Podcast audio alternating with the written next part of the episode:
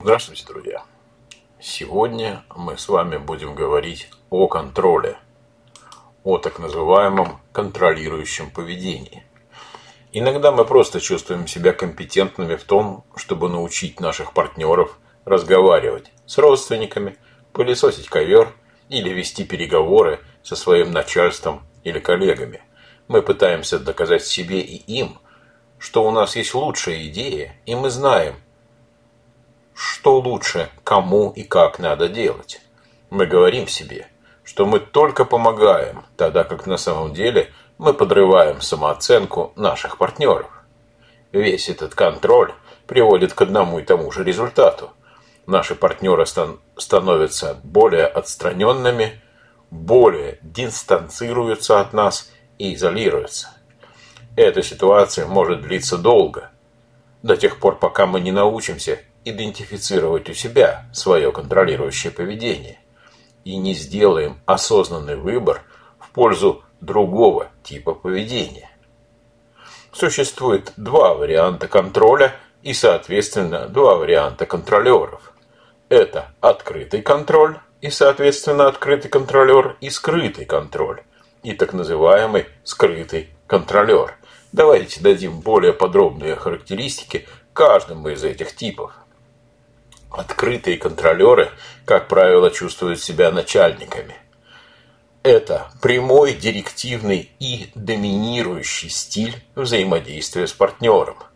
Вот некоторые распространенные тактики, используемые открытым контролером. Вы часто и широко говорите о том, что должно быть сделано, и хотите все контролировать.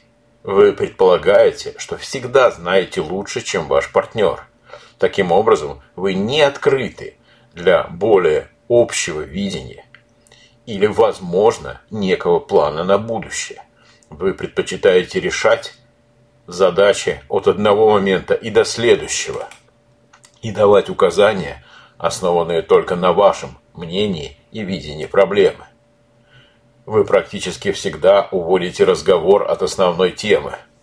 Это включает в себе задание бесконечных риторических вопросов, чтобы что-то сказать, сменить тему или иметь возможность постоянно исправлять партнеров и решать, о чем сегодня конкретно говорить. Когда вы говорите, вы отвлекаете других, обвиняя их в чем-то и защищая себя. Точка зрения других никогда не рассматривается. Вы говорите слишком много. Вы не даете возможности вам ответить. В результате ваш партнер не может высказать собственные мысли и ощущает себя заложником. Вы делаете вид, что не понимаете, о чем говорит ваш партнер. Вообще-то, это скрытый отказ брать на себя ответственность за нежелание услышать другую точку зрения. Ваши просьбы токсичны. Это означает, что вы сначала просите партнера сделать что-то, а потом всегда находите повод для критики его действий. Теперь поговорим о скрытом типе. Скрытый тип контроля и, соответственно, скрытый тип контролера. Это тот тип людей, которому нужны другие люди, чтобы вести себя или чувствовать себя определенным образом. Если вы скрытый контролер, вы можете быть внешне хорошим и осторожным партнером. В этом случае – управление достигается следующими способами. Через мученичество. Это тот случай, когда вы действительно так много делаете для своего партнера, что постоянно стимулируете его чувство долга. Вы показываете вашему партнеру, что он никогда не будет таким же хорошим, заботливым и внимательным к вам, как вы к нему. Следующий способ контролирования – это через повышенную чувствительность. Это когда вы реагируете на каждую мысль и чувство вашего партнера. Любое несогласие с вами представляет для вас угрозу, и вы стремитесь переубедить партнера во всем, чтобы доказать свою правоту. Вы также можете контролировать через ожидание того, что ваш партнер будет читать ваши мысли. Вы уверены в том, что всегда правильно читаете и удовлетворяете потребность своего партнера и ожидаете, что этот партнер будет делать то же самое. В результате вы можете манипулировать партнером до тех пор, пока не получите то, чего вы хотите, действуя как избалованный ребенок. Вы получаете то, что хотите, без необходимости спрашивать партнера, потому что ваш партнер уже подсознательно назначит вам, назначен вам, и он уже заранее вам должен.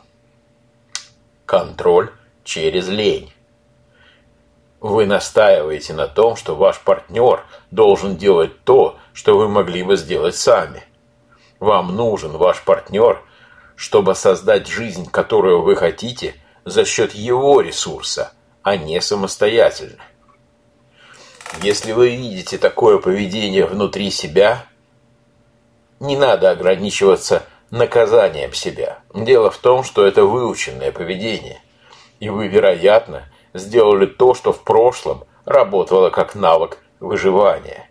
Если вы хотите развиваться и меняться, я предлагаю вам несколько шагов, которые помогут вам избавиться от этой вредной привычки контролировать всех и все вокруг. Первое, что я хочу вам предложить, это определите ваши триггеры. Когда вы, скорее всего, участвуете в контролирующем поведении? Когда конкретно вы чувствуете угрозу? Что происходит до того, как вы начали стремиться контролировать ситуацию? Изучите свои страхи и желания. Загляните внутрь себя, а не наружу. В следующий раз, когда вы почувствуете это поведение, спросите себя, чего я боюсь сейчас? Что мне нужно? Вы можете просто искать внимание или признание. Честно спросите себя, что вам нужно. Затем постарайтесь честно рассказать об этом своему партнеру. Существует большая вероятность того, что вы можете получить желаемое более простым, здоровым и коротким способом, чем через постоянный контроль. Попробуйте выйти из собственного стереотипа мышления – есть большая картина, нежели чем та, которую вы видите только со своей позиции. Посмотрите на вещи с общей позиции, с позиции вас и вашего партнера, а не только с точки зрения того, чего хотите вы. Доверьтесь себе. На самом деле у вас гораздо больше возможностей для прочности, восстановления, глубины, а также для гибкости и вариантов решений. Узнайте, что на самом деле происходит, если вы не контролируете определенные события и вещи.